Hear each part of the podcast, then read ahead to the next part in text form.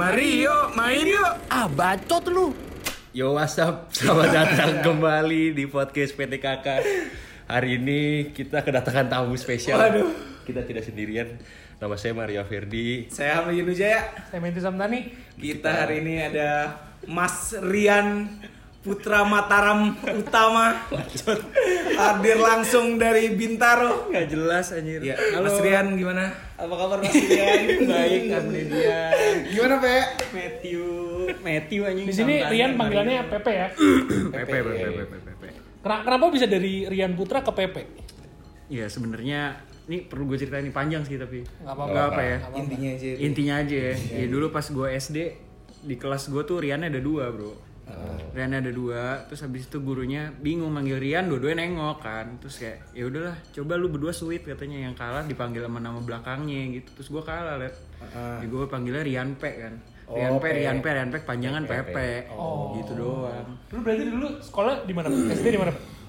Gue dari SD di Loren sih, sampai SMA, ya malu lu orang semua ini bertiga lah. Terus lu abis SMA kuliah pindah ke mana? Apa sih? Kuliah SMA pindah satu-satu dong. lu abis SMA kuliah di mana pe? gitu. Maksudnya- maksudnya iya udah pindah dulu, lu abis lu abis nggak ngerti SMA kuliah SMA. lu pindah mana? Iya, lu abis SMA, ya lu pindah. Gak? Nah, emang SMA nih, emang kuliah di Loren, lu kan pindah nih, pindah dong. iya iya dah. Nah, iya iya abis lu abis gue SMA Pindahnya ke mana? gue Ulang lagi nih, pindah lagi. abis SMA kuliahnya di mana? Ah. gue kebetulan kuliah di FKG Trisakti. FKG Trisakti. Fakultas kedokteran gigi Trisakti Iya, itu angkatan berapa berarti? Kakak kelas tahun lu. 2014 Kenapa lu kasih tahu? Iya. Kakak kelas lu, gue kakak kelas lu lah. Iya, kakak PK gua kan. Masih inget kan? Iya, ingat Iya, yang peduli lu? sama kelompok gua kan juga. Eh anjing gue peduli tanya sama kelompok ada. bangsa. Nggak ada. Itu kenapa sih kenapa lu bilang gue gak peduli sama kelompok? lu, KKP anjing? KKP lain kayak sampai malam jam 11, jam Eh gue jam berapa emang? 10. Jam 6 pulang. Oh pas, pas di ospek ya? Oh iya anjing bener pas ospek. Pas ospek ya gue jam 6 udah balik ya? Jam 6 pulang. Kakak-kakak yang lain? Sampai jam 11. Iya Jam sih. 10 Iya, gue nungguin. kan karena kan gue merasa adik-adiknya baru masuk gitu kan. Kayak marah-marahin. Enggak, gue kan ngerasanya lo udah lebih dewasa untuk Oh, mengayomi. udah mampu. Lu bisa ya? Bisa banget lu j- ingin Iya dong, Muji dong. akan kesalahan lu sendiri Iya, padahal. bener gara-gara gitu, Gitu sih. ya? Iya. Terus lu gimana, Pe? Kemarin nih sekarang lagi sibuk apa, Pe? sekarang lagi sibuk kuliah aja sih lagi S2 kan sekarang di S2. eh, Prasmul gitu Di Prasmo. Di Prasmul. Ambil apa di Prasmo? Ngambil Masalah. masalah Apa apa apa apa. Jadi jadi jadi jadi. ngambil magister manajemen ngambil magister manajemen Tapi di Trisakti berarti lanjut nggak sih? nah itu dia tuh kebetulan terakhir kan udah sarjana kedokteran gigi lah ya Iya. cuma Sama kayaknya- gue juga nih. Oh lu udah sarjana? Wih, gila dong. Lu udah sarjana juga? Sarjana dong. Wih gila keren Iya. abis tuh sarjana akhirnya Sarjana. Gila gue kira lu gak bakal lulus dari situ anjir Sarjana kagak guna. Sarjana SKG ya? Sarjana kagak guna. Juga, sarjana kagak guna. Singkatannya aja. Iya terus habis itu ya gue nyobain koas setahun lah Tapi habis itu kayaknya hati gue gak di situ. Kenapa? Kenapa apa yang buat lu ngerasa kayak itu bukan tempat lu?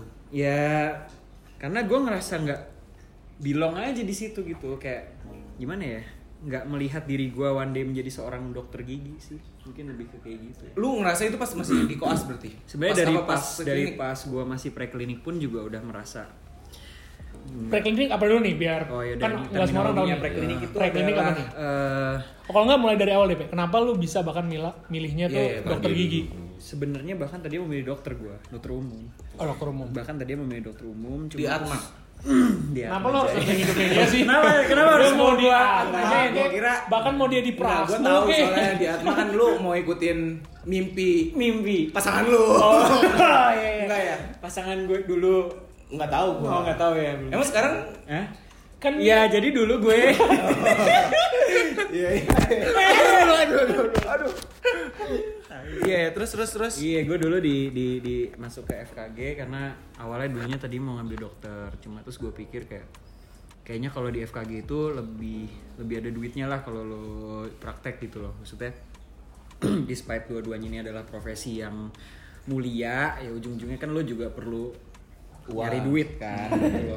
Dan dan maksudnya ya terang-terangan aja gitu. Maksudnya uangnya lo lulusan kedokteran gigi S1 sama lo lulusan dokter umum itu jauh lebih bisa menghasilkan lulusan dokter gigi gitu loh. Makanya gue ngambil eh, kedokteran gigi gitu. cuma gue nggak tahu kalau ternyata itu praktikal banget gitu loh beda sama dokter umum kan dokter umum tuh lebih ke teori dan belajar kan Analisis, analisis gitu kan. kalau misalnya kedokteran gigi mungkin Dokter ini podcast dokter. Iya, iya, juga ya. Iya, kalau Gua aja orang gak paham. Kedokteran gigi tuh lebih praktek gitu. Makanya gue kayak ah tai gitu.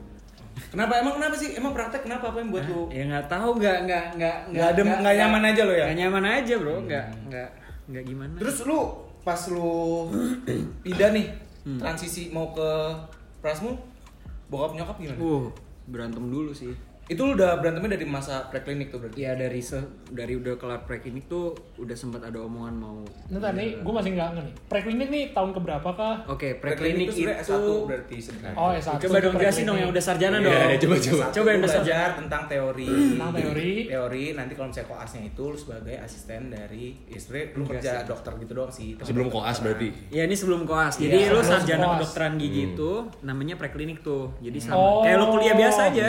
Hmm. Gitu lo kuliah biasa itu namanya preklinik. Jadi sebelum masuk klinik gitu. Abis itu lo jadi anak koas gitu. Iya. Itu. Apa tadi lu nanya apa?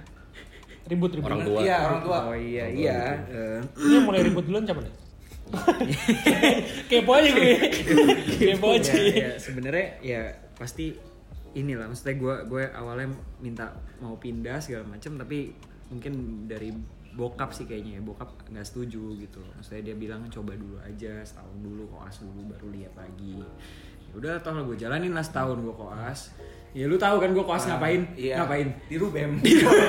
jadi gue kalau setiap koas absen terus gue kabur ke ruang bem diem di situ. nungguin nungguin anak-anak preklinik untuk bolos kelas. iya, terus gue ngajak-ngajakin dia bolos kelas. Udah lu bolos aja sama gue main kartu. Iya, nongkrong-nongkrong Rubem juga. Main kartu, nongkrong juga kan lu. Bolos juga kan lu. Pantesan karir lo jadi podcaster. Sekarang main Nggak kaget gue. Iya, kayak gitu. Terus akhirnya ya udah akhirnya berjalan lah setahun dan tetap masih nggak nggak serak. sih. Sebenarnya gue udah sempet kerja di situ kan udah sempet ngerjain ada yang gue kerjain cuma nilainya nggak gue ambil gitu. Ini kos berarti harusnya berapa tahun nih? Kalau udah jalanin setahun. Kalau misalnya lancar jaya sih dua tahun setengah lah ya Dua Kurang lebih setengah segitu. ya, kurang lebih segitu Baru sampai Baru setahun. baru lulus lu itu bisa lulus dokter sambil- sebagai Oh, dokter Oke, oke. sebagai dokter tapi rata-rata tiga tahun lah Tiga Rata-rata tahun. tiga tahun gitu terus ya udah akhirnya gue ngomong lagi udah setahun masih sempat nggak boleh juga. Sebenarnya ya alasannya bagus sih. Maksudnya alasannya adalah ya gue harusnya tetap menyelesaikan sesuatu yang udah gue mulai gitu. Alasannya hanya sebatas itu. Entah gue udahan mau jadi dokter apa kagak sebenarnya nggak nggak nggak orang tua tuh nggak ada masalahin gitu mau habis ini lo nggak ngaji dokter ya terserah lo. Cuma maksudnya Oke. ya lo kelarin lah maksudnya lo udah selesai gitu. Cuma ya nggak tahu kenapa mungkin dari gue nya sendiri merasa nggak nggak fit sih di situ sama sekali dan ya dengan adanya percakapan berulang itu nyokap sih yang lebih setuju. Kayak ya udahlah ngapain maksudnya maksain sesuatu yang lo juga nggak suka gitu loh lo jalaninnya juga nggak nggak nyaman gitu loh. Jadi ya udah gue pindah deh ke Prasmul. Tapi lu pindah sekarang ke Prasmul, lu ngerasa udah belong di sana. jauh merasa lebih jadi diri gue sih. Maksudnya kan bokap mungkin latar belakang keluarga gue nggak ada yang dokter sama sekali. Jadi selama gue menjadi dokter gigi itu pun juga sebenarnya gue bingung kayak ya gue nggak ada referensi mau jadi siapa nggak ada referensi panutan ke mana gitu loh. Sementara bokap gue mungkin bisnisnya mainnya di bisnis gitu kan. Dan gue tuh ingin sekali pasti kan kita orang yang kita look up kan eh, orang terdekat kita gitu loh. Dan gue melihat ke sana kok gue arahnya beda padahal gue merasa gue bisa belajar banyak nih dari dia gitu loh. Gue mau jadi seperti itu gitu. Akhirnya ya pas gue sekarang ngambil di Prasmul gue jauh lebih lebih jadi diri gue lebih bisa ngobrol juga sama orang rumah. Maksudnya kan sama bokap misalnya ngobrol tuh lebih nyambung apa segala macam ngerti? Karena kita di satu industri yang sama gitu. Jadi sekarang ini lu apa kesibukan lu masih kuliah aja? ya untuk sementara waktu masih kuliah aja sih sambil bantu-bantu ngurusin untuk eh, PSIM kali ya. Gitu. Nah, sebelum kita masuk ke PSIM, gue uh, keponya gini, ini kan tadi ada transisi dari lu yang keputusan lu mengambil kuliah kedokteran, akhirnya lu pindah ke manajemen Prasmul. Nah, gimana lu, uh, oke lah tadi kan uh, yang baru dibahasnya tuh uh, ya banyak cekcok sama orang tuanya. Nah, gimana lu convince mereka bahwa ya ini menurut gue yang tepat bukan sekedar kemauan gue doang, tapi keputusan ini bakal uh, mungkin secara tanda kutip bakal lebih sesuai sama apa yang gue mau gitu. sebenarnya dibilang mengconvince tuh enggak. Karena kita itu baru bisa mengconvince sesuatu yang menjadi perbedaan pendapat itu kan dengan hasil. Kalau misalnya lo dari awal nggak bisa. Ini lebih ke arah gue dikasih kesempatan sama nyokap gue. Oke. lebih ke kayak gitu. Jadi sebenarnya kalau lo bilang apakah gue berhasil mengconvince saat itu untuk pindah? Enggak. Itu lebih ke arah gue memperjuangkan ngotot apa yang gue mau. Oke. kebetulan mungkin gue ributnya sama bokap nyokap yang kasih jalan. Hmm. nyokap yang kasih jalan ya udah nggak apa-apa deh lo ambil gitu. Ah. Nah, tapi seiring berjalannya waktu segala macem ya lama-lama dia sudah melihat juga bahwa oh ya gue bener-bener passionate di sini, gue bener-bener bisa bantuin dia untuk ngurusin dan lain sebagainya dan pada akhirnya dia melihat bahwa ya this is the place where I belong gitu. Tapi lu gimana lu bisa tahu kalau misalnya itu tempat yang benar-benar lu mau gitu. Kalau misalnya lu dari awal misalnya lu ambil dokter gigi, Iya. kan lu juga pasti lu ngerasa kayak oh dia ini tujuan gua nih dokter gigi. Sekarang lu ambil manajemen, lu misalnya lu lu bisa yakin gini, dari mana kalau eh, misalnya itu tempat lu. yang membuat gue yakin adalah ya sebenarnya karena selama gue koas pun lo tau sendiri yang gue kerjain nggak jauh-jauh dari gue pengennya usaha apa segala macam dan sebagainya. Jadi selama gue di koas gue malah ngerjain yang lain gitu loh. Dan gue kerjain gitu maksudnya bukan gue diem doang gue kerjain gitu loh. Nah dari situlah gue baru bener-bener menemukan kayaknya jalan gue di sini dan gue jauh lebih nyambung ngobrol sama orang-orang yang berjalan di bagian itu juga gitu ya meskipun gue ngobrol sama teman-teman FKG gue juga nyambung gue bisa tapi hatinya nggak enak aja gitu. Berantem sama teman-teman FKG. Apa sama Ledian doang sih gue berantem Kita aja berantem malah. Nggak kaget lah. Nggak kaget lah. Semua orang Gua juga ya ini berantem. stigmanya preman banget nih. semua orang tuh berantem sama Ledian kalau lu nggak berantem sama Ledian tuh artinya lu nggak kenal sama Ledian Iya. Kenal ya berantem, nggak kenal ya nggak berantem berarti nggak sih. kenal. iya benar juga sih kayak gitu Lo ada masalah apa sih sama dunia? Lu kenapa sih, men? lu berantem berdua Enggak lah. nggak mungkin lu berantem ya iya, ya gimana anjir? Udah pernah tonjok macan belum lo, ha? Yang memperebutkan cewek yang sama. gimana Enggak lah, anjir. Enggak pernah. Nggak, Sekarang nggak. kita beda. Sekarang kita eh beda ya Saya dia yang dibilang cakep, gue bilang biasa aja. Yang gue bilang cakep, dia bilang jelek. Ini selera rendah. Eh, Wes, gitu loh. Nggak, Ntar nggak. gue undang. udah ngomong nih Nggak lah si si how is cakep banget. how is How is? how is How is How is? How is How is, anjir anjir. how is Dari dulu aja. Who is, anjir? Who is who is anjir. Who is. Nggak ada yang tahu sih siapa. Mohon maaf, mohon maaf. Eh Terus lanjut Pe, lanjut. gimana, Pe. Pak? Ya tadi eh, abis itu jadi sekarang lu lagi sibuk PSM ngurusin PSM juga. Nah, iya, PSM. Lu sebenarnya di PSM tuh sebagai apa sih, Pak? Sebagai Ntar nih PSM jelasin dulu nih. PSM apa nih? Iya, panjangnya sih Ah. Persatuan Sepak Bola Indonesia Mataram. ya? Perserikatan Sepak Bola Indonesia Perse- Mataram. Mataram. Jadi itu Perse- Perserikatan Sepak Sepak, Bola Bola Indonesia, Indonesia. Mataram. Mataram. Berarti di lokasinya di mana nih, Pak? Lokasinya di Yogyakarta. Jadi namanya PSIM Yogyakarta. Oh. Namanya itu Oh. PSIM Yogyakarta. Dia salah satu klub pendiri PSSI. Jadi founding Oh, sumpah. PSSI. PSSI itu dulu didiriin di kantornya PSIM sekarang. Wah, anjay. Gitu. Jadi Gue udah pernah tuh ke kantor PSM. Alah tengil banget. Gue tuh salah satu yang Kalau lo foundernya baru ngomong. Eh, gue cuma pernah datang doang ya. Iya. Banyak supporter juga banyak sana. Gak perlu gue doang. Ternyata pas sampai sana museum. Semua orang bisa datang. Emang museum sih sebenarnya. itu monumen. Oh, gua tonjok Museum yang ada kantornya. Oh. Oh. Ada Kantornya kantor, ada kantor administrasi museum gua tonjok. Aduh, iya gitu. Iya, jadi PSIM itu eh, dulu mungkin pendiri PSSI itu ada 6 klub kalau nggak salah salah satunya itu PSIM itu dan tanda tangannya Oh. 6 oh 6 klub, Ada enam salah klub. satunya itu Salah PSM. satunya itu PSIM dan dari enam Oh, klub itu yang namanya nama Indonesia itu cuma PSIM. Sisanya itu klub Belanda. Maksudnya pakai masih pakai nama Belanda. Oh, zaman dulu. Makanya Perserikatan Sepak Bola Indonesia. Iya, bahkan dulu original namanya Perserikatan Sepak Raga Indonesia Mataram. Mataram ini dapat dari nama kerajaan Mataram. Itu meliputi Jogja, Solo dan eh, Yang main dulu berarti siapa? Ken Arok gitu gitu. Iya. Main sama Ken Dedes mainin bola Ken Arok. Aduh, bola, bola apa nih? Main bola Ken Arok. Gesturnya Iya. di mana nih? Oh, sorry, sorry. Ini kan gak ada video kan. Gak apa-apa jadi aman-aman aja ya. Kayak Dedes mainin bola Kenarok gitu. Gesturnya udah tahu banget. Bola Ken Arok gede loh. Lo pernah lihat? Oh enggak sih. Gue bayangin aja kayak pendekar gitu kan. Kuat anjir. Kuat anjir. Iya, Pak. Jadi lu tuh sekarang di PSM tuh sebagai apa, Pak? Ya. Owner. Satu Ya, owner. kebetulan anaknya eh, pemilik dari klub lah sekarang semenjak kita akuisisi tahun 2019 ya. Ah. Gitu. Gimana tuh Pak? Bisa ini PSM awalnya berarti punya siapa nih? Punya pemerintah kah? Hmm, PSIM itu yang megang itu ada sekelompok orangnya lah awalnya gitu tapi Masih ada kayak naro kan? Sertifikat pemilikannya Sertifikat Sertifikatnya pemilikannya ini. Masih kayak naro Prasasti. Tangannya di batu. Di batu. Enggak ya gitu. ada ada investor sebelumnya lah mereka mereka Oh, punya lah gitu. berarti private ya yang punya Ya. swasta berarti?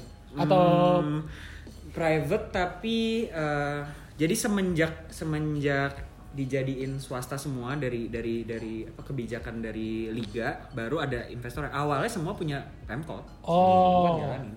gitu bahkan sekarang fasilitas kita pun di situ yang tempat kantor kita apa segala macam tanahnya itu sebenarnya tanah pemkot Oke. kita dikasih fasilitas khusus dari dari dari nggak dari pemkot bahkan dari dari sultan dikasih emang ini tanah untuk dikelola buat uh, Sultannya keperluan Brunei. PSI bukan sultan Brunei Serius, Aduh, tadi main orang kita serius lagi serius. PSIM. sorry, sorry, sorry. sultannya Brunei Iya, iya.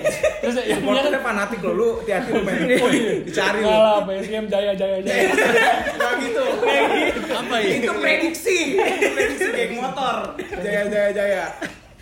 Iya Oke, berarti kan lu udah akuisisi itu, Pak. akuisisi Terus? tahun 2019 jadi sekarang ya kebetulan jadi milik eh, apa pemilik pemegang saham utamanya kebetulan dari kita gitu. Kena Jadi kesibukan lu eh, sebagai ininya ngapain aja tuh, Pak?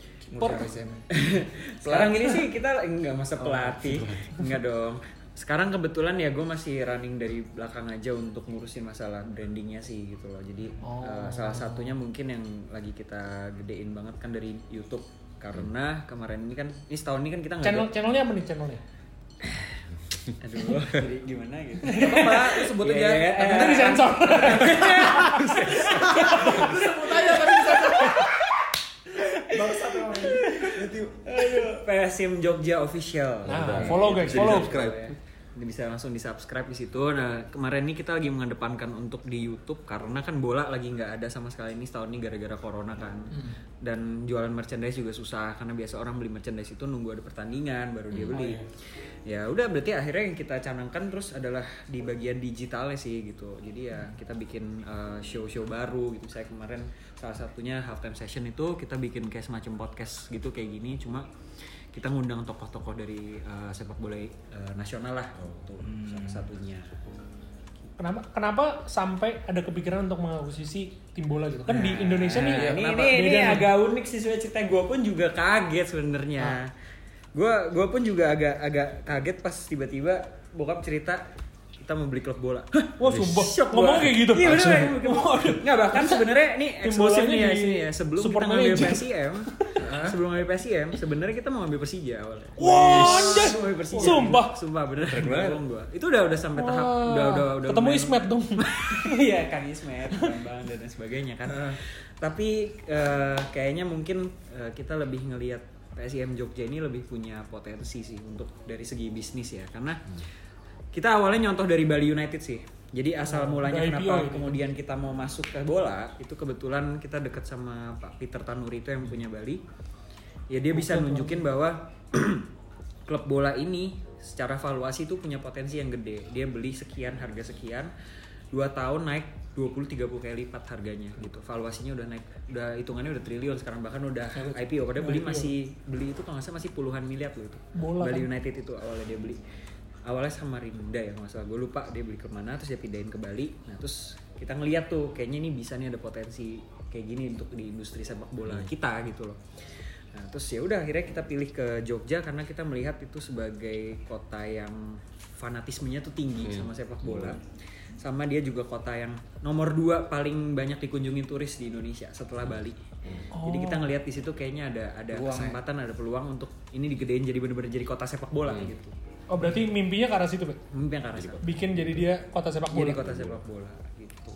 Berarti kan tadi uh, misalkan udah ada lah Ba- Bali kan Bali United itu kan Hmm. sebenarnya sekarang salah satu image bola di Indonesia kan terutama salah satunya betul, Bali United. betul. Nah sebenarnya PSM ini mau jadikan kota Jogja kota sepak bola itu gimana? Apakah mungkin sebagai kaderisasi uh, nanti anak-anak muda di Indonesia atau sebetulnya Eh, kita lebih ngelihatnya sebagai karena kita melihat banyaknya flow tourism di situ, maka dari itu kita mau membuat supaya orang kalau inget Jogja itu nggak cuma inget Tugu, nggak cuma inget gudeg, Oh, tapi juga inget Oke, sepak bola.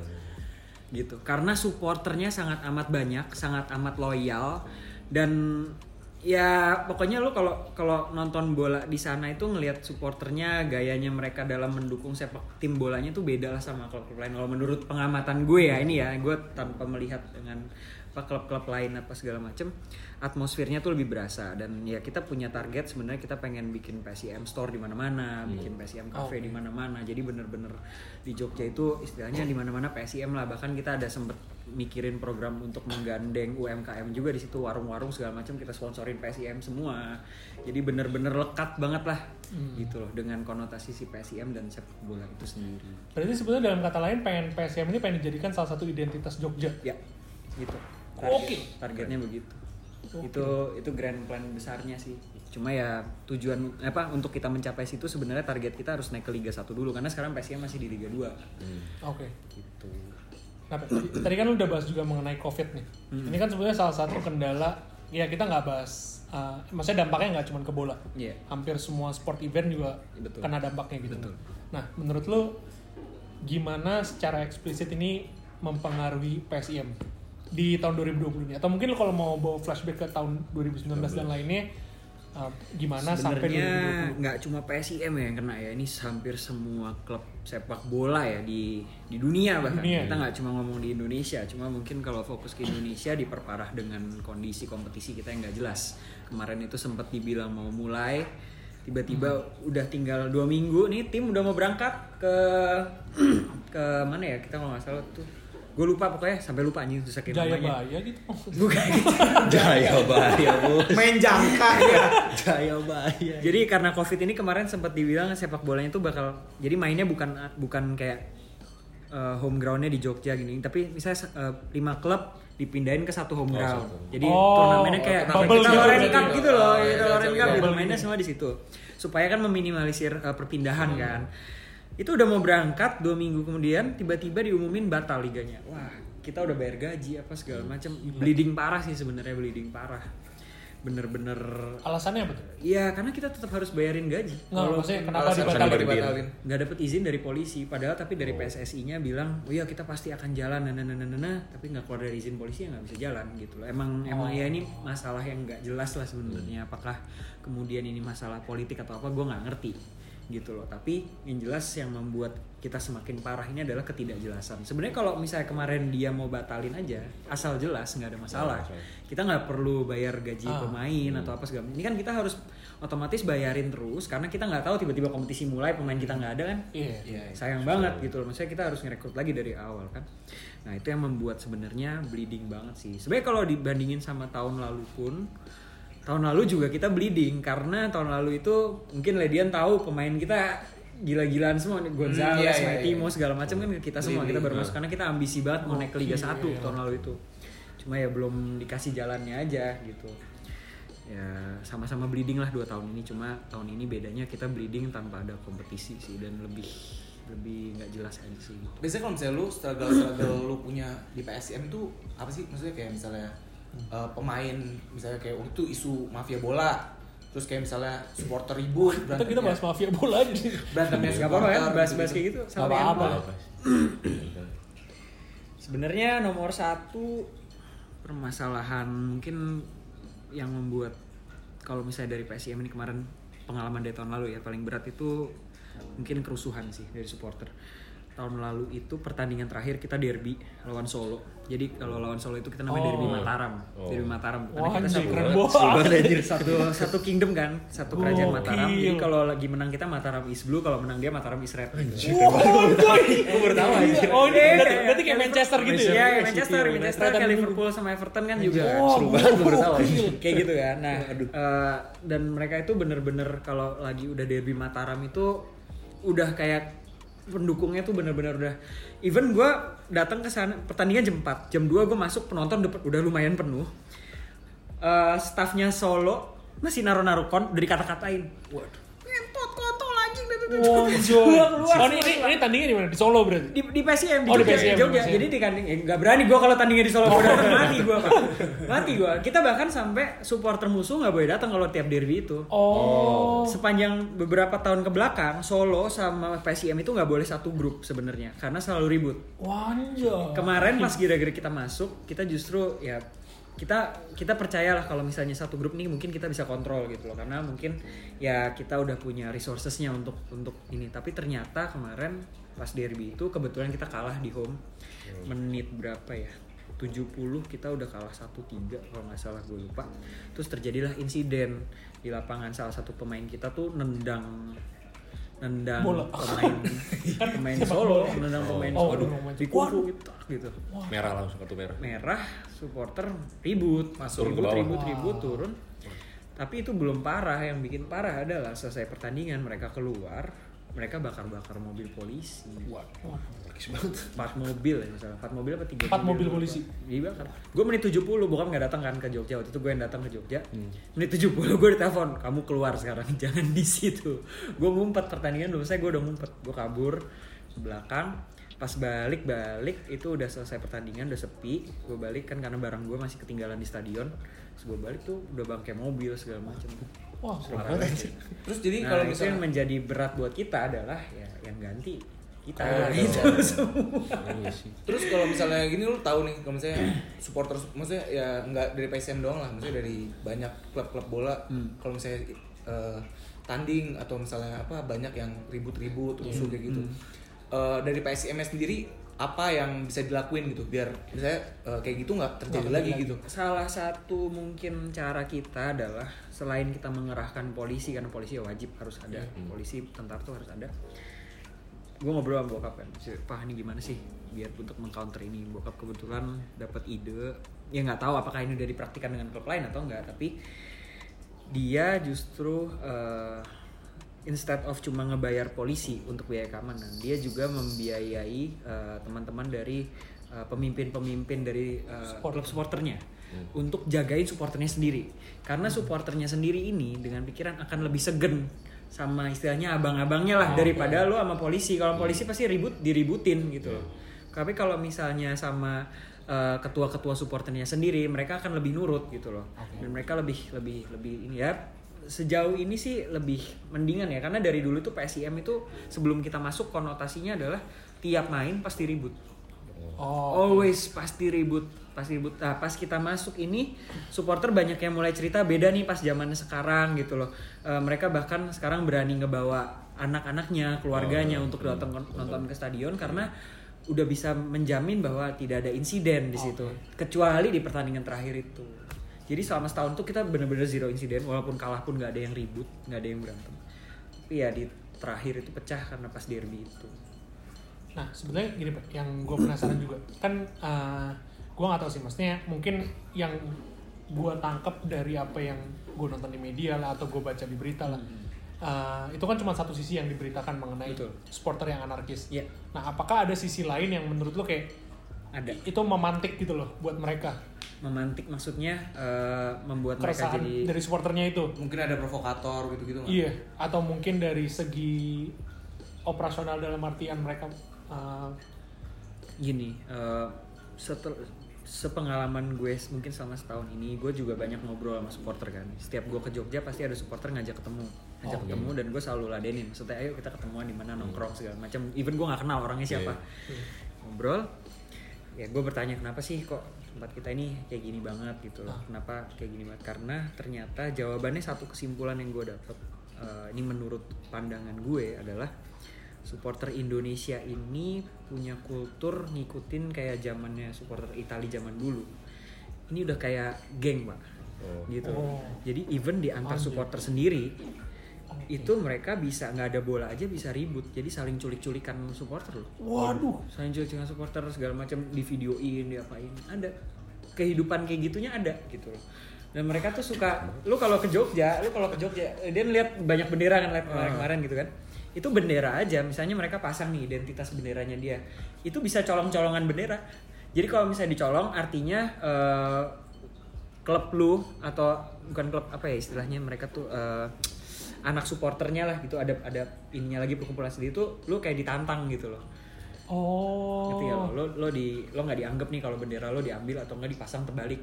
Waduh. kayak gitu cuy. Makanya itu kultur itu yang kemudian membuat panas. Itu di luar bolanya loh Tapi biasanya masang bendera itu siapa? mereka sendiri ini mereka pasang untuk untuk Masa pas ini kayak. Jangan-jangan tuh dia masangnya nggak sengaja kebalik ribut. Nggak sengaja eh Siapa nih? Ya, gua lagi. anak anaknya sendiri Iya. Aduh sorry sorry sorry.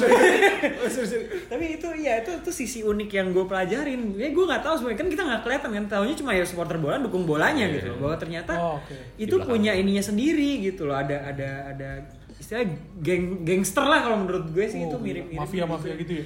ya nggak mafia juga kalau tapi ngeri juga Terus jadi kalau misalnya sekarang PSM nih lagi fokusnya ke mana nih? Maksudnya fokus untuk ke Liga 1 kah? Apa fokus ke Ya, pas pembinaan gini. eh, usia muda kah? Hmm, fokus utama kita harus ke Liga 1 dulu karena grand plan kita nggak akan terwujud kalau kita tetap di Liga 2 menurut kita karena Liga 2 itu cakupannya masih lokal kita bisa nguasain mungkin Jogja tapi untuk lo mau membuat ini menjadi sebuah identitas nasional lo harus naik Liga 1 karena di Liga 1 itu exposure-nya lebih gede gitu loh Uh, pertandingan tiap hari disiarkan di TV segala macam. Sementara Liga 2 aja uh, belum tentu tayang di TV gitu loh. Oke. satu. Kedua uh, once lu naik Liga 1 sponsor-sponsor pun juga beda. yang masuk pun nilainya jauh lebih gede. Sehingga dengan lu sponsor lebih gede uang lebih besar uh, va- valuasi dari klub juga bisa naik gitu loh. Bisa lebih tinggi gitu loh. Jadi ya fokus utamanya tetap ke Liga 1 tapi untuk tahun ini kita lebih ke ya survive ngelewatin masa pandemi ini dulu lah. Karena juga kita udah bleeding parah banget. Berarti kita bakar duit terus tapi nggak ada pertandingan. Kita kayak klub bola tapi nggak main bola gitu kan. Berarti kan lu pemain-pemain semua masih di Eh, kontrak atau kebetulan kita rumahkan dulu tapi masih by kontrak masih jalan. Oh. tapi lagi nggak latihan dulu sampai kurang lebih mungkin Januari kali ya. Karena Februari katanya kalau jadi kompetisinya jalan. Kalau Oh. jadi cuma nggak tahu Nah, ini kan tadi kita bahas baru skop kecil nih PSIM. Iya. Kita belum bahas sepak bola secara gedenya. Tadi mungkin udah mention PSSI salah satunya. Iya. Itu kan salah, ya dia kan memang asosiasinya. Iya. Cuman kalau kita ngelihat keluar PSSI ini kan sebetulnya punya konotasi cukup negatif Hmm. di kita lah mas- masyarakat kita. Padahal kalau kita lihat keluar asosiasi Sepak bola. Nggak nggak ya banyak lah. Saya- Iya, Oke mungkin paling besar FIFA. Iya. Tapi kalau kita bahas di Amerika NFL, NBA, NHL Iya. itu val- mereka sebagai asosiasi aja udah divaluasi bahkan. Hmm. Mereka sangat gede gitu dan mereka tuh punya image yang bahkan NHL setahu gue uh, dia kan terbesar asosiasi terbesar karena memang eh NFL karena kan NFL. orang di Amerika tuh gila banget sama American football kan. Nah lu melihat sebenarnya mungkin nggak sih PSSI bergerak ke arah situ? Ya melihat potensi negara kita itu sangat amat gila dengan sepak bola satu. Kedua populasi negara kita ini top 5 di dunia jadi punya potensi market yang besar. Harusnya ya kalau semua itu berjalan dengan baik dan berjalan sesuai dengan fungsinya sih bisa. Harusnya bisa. harusnya bisa. Eh, kita punya semua semua resource-nya ada gitu loh publik kita jutaan suka semua sama sepak bola bahkan nomor satu Iya. gitu. Olahraga yang di sini nggak gitu berprestasi tapi nomor satu diminati kan bola. Lucu kan?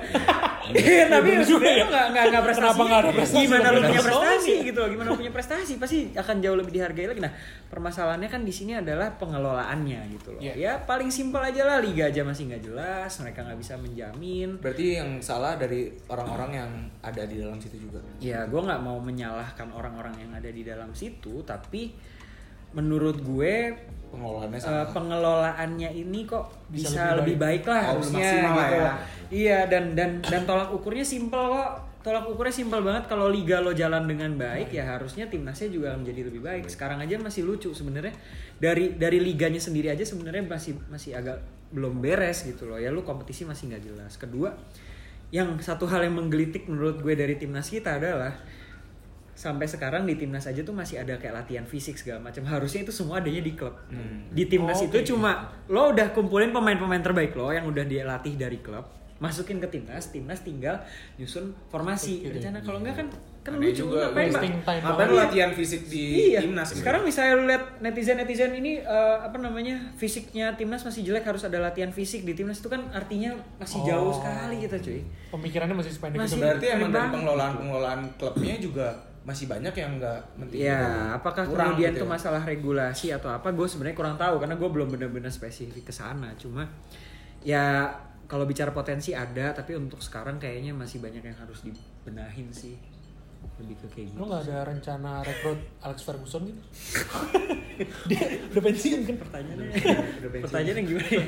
Apa sih ini halu? iya sih kemarin kita udah coba kontak Lionel Messi ya bang. Oh iya. Dia bilang katanya mau ngelatih di sini kalau udah ya? umur 95 gitu. Anjay. Wah, anjay. tahun lagi.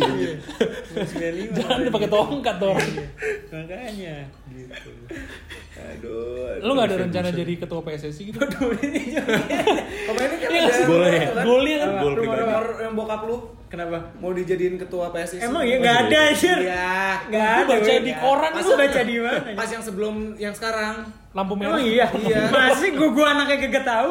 Kok lu lu bikin rumor sendiri? bikin gosip gue ya. dengar Ah seriusan? eh Kayaknya dia nggak cerita semuanya ke lo DP. Iya. iya. Emang iya? iya Nggak tahu. sebenarnya gue anak bapak lu tau. Eh, saya anak bapak gue ya, Mas Rian ya.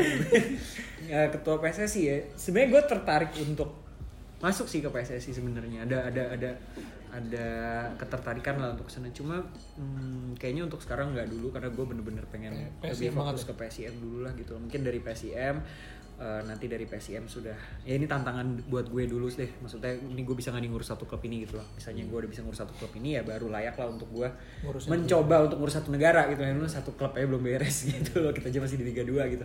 Kalau misalnya kita udah di Liga 1 udah membuat branding kita paling nggak setara sama ya target kita mau setara atau bahkan lebih dari Bali United bahkan sebenarnya. Karena Bali United itu sendiri sebenarnya eh, dia kan klubnya eh, besar tapi sejarahnya tuh nggak nggak panjang ada, Bang. iya. nggak banyak gitu loh. Sementara kita punya supporter yang udah dari zaman turun temurun gitu loh. Dari kakek neneknya yang nonton sekarang aja udah nonton PSIM dari zaman dulu gitu. Oh, Oke. bahkan kita punya tren eh, punya punya semboyannya kan eh, ini klub warisannya Simbah. Jadi suatu warisan yang harus terus diturunkan. Sebenarnya by value ini udah legacy ini klub legacy gitu loh. Jadi harusnya kita punya potensi yang lebih daripada yang eh, bisa daripada Bali sih. Makanya gue ngeliat kayaknya bisa lebih. Nah, tadi kita udah bahas asosiasinya, udah bahas manajemennya. Secara talent sekarang Hmm. di lapangan pemain pemain. pemain ya Nggak mungkin nggak pemain doang, tapi kan berarti ada coach tim. Ya mereka lah, maksudnya mereka yang mungkin lebih ke grassroots. pembinaan lah misalnya kalau misalnya lu nggak bo nggak bohong lah kalau misalnya lu bilang eh, tim bola itu cuman main bola kalau misalnya apa ya maksudnya pemain profesional itu udah gede langsung jago enggak kan maksudnya dia pasti dilatih dari kecil gitu maksudnya kalau misalnya Oh, iya, ini pembinaan dari kecil itu menurut lu Penting. PSM tuh penting apa enggak? Penting banget sih. Eh, itu salah satu dari agenda kita juga sebenarnya. Ini eh, despite dari membicarakan soal pembinaan untuk kemudian menciptakan suatu pemain yang baik gue juga melihat ini sebenarnya dari sisi bisnis juga sih bahwa akademi bola ini juga bisa menjadi salah satu penyokong dari klub itu sendiri sih. Maksudnya itu bisa generate revenue yang besar juga buat kita gitu loh. Karena ya selain memang penting dan dan dan kita juga ingin menge- mengembangkan talenta-talenta dari Jogja itu sendiri eh, dengan adanya akademi ini juga bisa membawa eh, revenue klub lebih tinggi lagi. Tapi mungkin untuk sekarang belum menjadi fokus utama kita karena target kita tetap kembali lagi ke Liga 1 karena bikin akademi yang bagus juga butuh dana kan? Itu juga butuh. Sebenarnya kita udah punya plan dan kita udah punya target tempat juga. Jadi di Jogja itu ada satu tanah gitu gede banget bagus eh, ngadepnya ke gunung. Terus, wah pokoknya keren banget deh untuk kita bikin jadi training camp. Bahkan kita sempat udah diajak sama diajak kerja sama sama Benfica. Wuih. Benfica kita punya kontaknya eh, dia ngajakin mau nggak bikin bikin eh, akademinya PSIM ini bareng sama Benfica gitu. tapi kita baru akan fokus ke situ nanti nih kalau udah di Liga 1 Oke, baru masuk fokus ke situ ya. iya Tadi kan udah bilang Pak, sebenarnya kan untuk develop banyak butuh dana kan. Kenapa dana? Kenapa nggak OVO, GoPay? Anjing Google. Gue kira mulai serius loh. Gue kira mulai serius loh anjing. Gue kira mulai serius anjing. Gue udah menyimak anjing. gue Gue udah siap nih. bangke Gue lagi mikir selain dana emang apa? sorry, sorry, sorry, sorry. tapi Pe, kalau misalnya misalnya ngelihat nih kalau misalnya orang-orang orang Indonesia lah misalnya anak-anak muda sekarang anak-anak yang masih U20, U19 mereka kan maksudnya kalau misalnya cita-citanya misalnya kalau misalnya ditanya mereka pengen main di Eropa pengen main di luar negeri gitu. Nggak pengen main di Indonesia. Itu menurut lo kenapa sih maksudnya kenapa nggak daya tarik mereka tuh Indonesia eh maksudnya kenapa kayak misalnya kayak eh, Jepang sama Thailand gitu liganya udah lebih bagus dibanding Indonesia Iya, Malaysia bahkan betul. Malaysia bisa lebih bagus daripada Indonesia kenapa kenapa apa gitu yang bikin daya tarik mereka terhadap Ya negara-negara menurut tersebut? gue simple sih masalah kejelasan aja sih karena di sini penuh dengan ketidakjelasan even lu timnas aja jadwalnya suka bentrok sama klub bahkan saking sedihnya kadang Oh. kalau lo lihat pemain apa klub-klub aja kadang itu misalnya timnas tiba-tiba ada harus tanding. Pemain-pemainnya itu bisa ditahan nggak dikasih masuk ke timnas. Oh ya Wah, klub-klub ya. sampai kayak gitu dari dari tiap klubnya ya walaupun itu sebenarnya hak dari klub ya gue nggak tahu sih maksudnya gimana persisnya tapi ya itu yang membuat sebenarnya liga di sini menjadi agak sedikit kurang menarik gitu loh. Dan itu sebenarnya juga karena penjadwalan yang nggak jelas ya menurut gue. Kalau misalnya semuanya udah jelas ya harusnya kan klub tahu. Misalnya oh nanti tanggal sekian pemainnya akan dipakai untuk eh, timnas segala macam. Dia bisa bikin Nggak mendadak grand gitu. plan dari jauh. ini sekarang tiap ada apa-apa selalu mendadak mendadak mendadak. Jadwal ganti liga. Liga itu kayaknya selama bertahun-tahun ini tuh hampir jarang banget. Misalnya ditentuin tanggal satu main gitu. Tuh bener tanggal satu main tuh hampir. Oh sumpah iya gitu? iya saking kayak gitunya. Maksudnya ya kalau di luar untuk kan kick off di pertamanya ya. Misalnya kick off jalannya liga Ah. hari pertama gitu. Bisa berubah terus jadwalnya. Ntar diundur lah seminggu diundur lah dua minggu. Nah itu kalau di luar kan lu bahkan liga lo belum selesai mereka udah mulai ngejadwalin buat tahun Iya, depan. iya, bahkan iya. udah mulai udah ada bayangannya gitu loh fixnya kan gimana gitu. Nah itu sih yang menurut gue uh, kurang menarik satu. Kedua mungkin kalau ke Thailand ke Malaysia apa segala macem uh, nggak tahu sih ya kalau Thailand Malaysia gue gue sih nggak nggak nggak gitu ngerti. Cuma kalau misalnya kita berbicara Eropa apa segala macam kan industrinya lebih jelas. Di situ sepak bolanya lebih lebih menjanjikan lebih ya dari dari payment apa segala macam kan pay rate lebih gede. Ini aja bagus Kavi itu kan diambil sama Utrecht. Utrecht kan.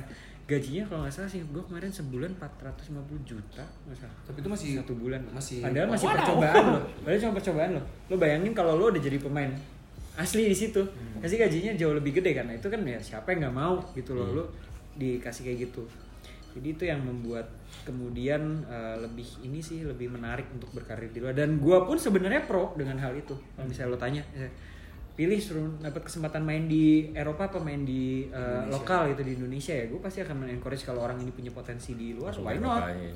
why not gitu loh. Karena kan ya emang negara kita juga lagi butuh banget nih untuk kayak gini. Kemudian dia udah di luar pulang ke Indonesia memberikan contoh ke pemain-pemain yang lain kemudian Motivasi. nah jadinya naikin liga kita juga gitu. Tadi gue penasaran gini pak. Serius nih serius. Apa dana? Sampai sampai lagi. Eh, tadi yang gue penasaran kaderisasi di Indonesia itu kan tipikal antara orang punya image bahwa olahraga itu bukan karir yang cemerlang. Lah. maksudnya orang tua nggak nggak memikirkan. iya kayak anaknya punya mimpi untuk menjadi seorang atlet tuh skeptis biasanya. Nah menurut lu pertamanya kenapa dan kedua apakah akademik dan bidang olahraga untuk menjadi atlet itu sesuatu yang bertolak belakang Ini hal yang menarik nih menurut gue. Kalau gue nggak gitu setuju dengan itu semenjak gue masuk ke PSIM.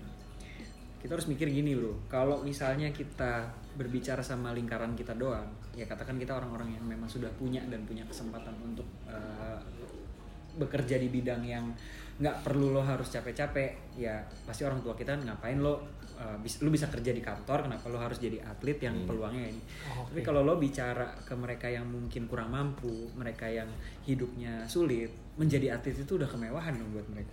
Oh, oke. Iya dong, tinggal perspektifnya lo lihat dari mana.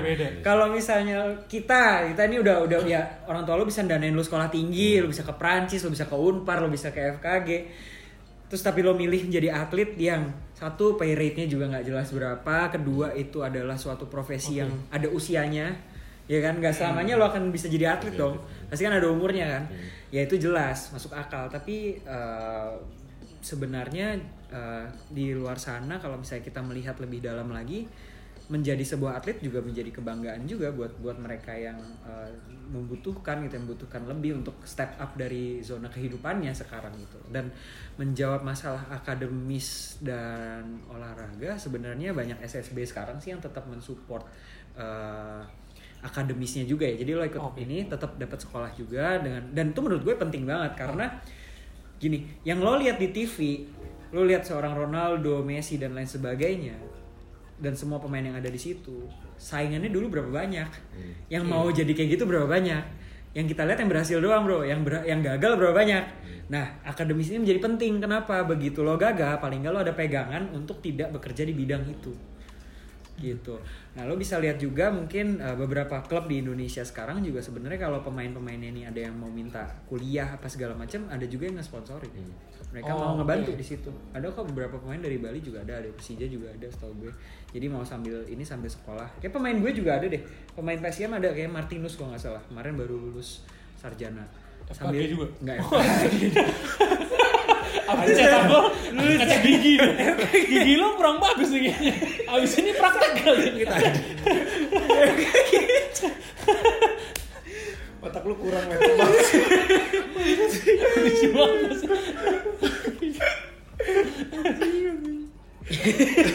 Pusing gue. Iya kayak gitu sih. Terakhir, Pe. Apa? Lo ada lagi? Terus jadi harapan lu nih, harapan lu di 2021. Apa? Kalau ngomongin Harapan lu di 2021 buat PSIM, buat apa-apa ini maksudnya kan Apa-apa sekarang ini kita, apa? kita kan sekarang lagi merasa Apa-apa ini tuh 2020 kan do- do- 2020 ini kan ibaratnya kayak, kayak masa masa-masa kelam lah. Selama Sio lo, seabad ini. lo apa sih, Pe? Gue show babi. Oh. Kenapa lu? Show lu apa? Kerbau kita kerbau kerbau. Kerbau ya? Kerbau kita kerbau. Katanya kan ada sio lo apa, nanti ada tahun tainya lu kan? Iya. Iya kan? Iya benar. Udah Ya gitu maksud gua jadi di 2021 Iya serius lu tahu Met Tapi nggak penting anjing Enggak maksud gua jadi di 2021 nih harap 2021 nih harapan lu tuh dua- harap, harapan lu tuh apa gitu loh Harapan apa? Harapan Oh, untuk untuk sepak 2000. bola untuk semuanya lah Hmm, 2021 ya. Sebenarnya eh, mungkin sebelum masuk ke harapan lebih ke arah melihat 2020 dulu ya. 2020 itu kalau buat gue sebenarnya tahun penuh. Sebenarnya bukan kelam sih, tapi tahun penuh perubahan aja sih. Eh, hampir semua tuh terjadi tahun 2020. Gue masuk ke Prasmul pun juga di tahun 2019 ke 2020. Eh, mengalami PSIM kayak gini juga di tahun ini 2020 dan gue nggak melihat ini tahun ini sebagai tahun yang penuh dengan kekelaman menurut gue ini tahun yang sangat berkah menurut gue karena kita dikasih kesempatan untuk diem ngerefleksiin yang lo mau tuh apa sih dalam hidup lo gitu. Kalau nggak ada tahun 2020 nggak ada podcast ini menurut gue salah satunya Iya, bener gak? bener gak? Bener banget. iya kan bener kan jadi tahun 2020 ini orang-orang nih banyak berubah bro menurut gue dan menurut gue 2021 nanti akan menjadi sebuah titik awal yang lebih baik lagi karena orang-orang udah mengejas mereka mau ke mana lebih jelas dalam mengambil suatu pertimbangan keputusan itu udah lebih mateng karena mereka dikasih waktu sama 2020 nih udah ngerasain nih susah gimana apa segala macam mereka udah tahu mereka lebih bisa mensyukuri hidup lagi dan sehingga nanti 2021 akan jauh lebih baik sih menurut gue. Lu mau nikah umur berapa sih Pak? Hah? Waduh. Sekalian aja nih Sekalian aja. Ini Eh, episode satu extension.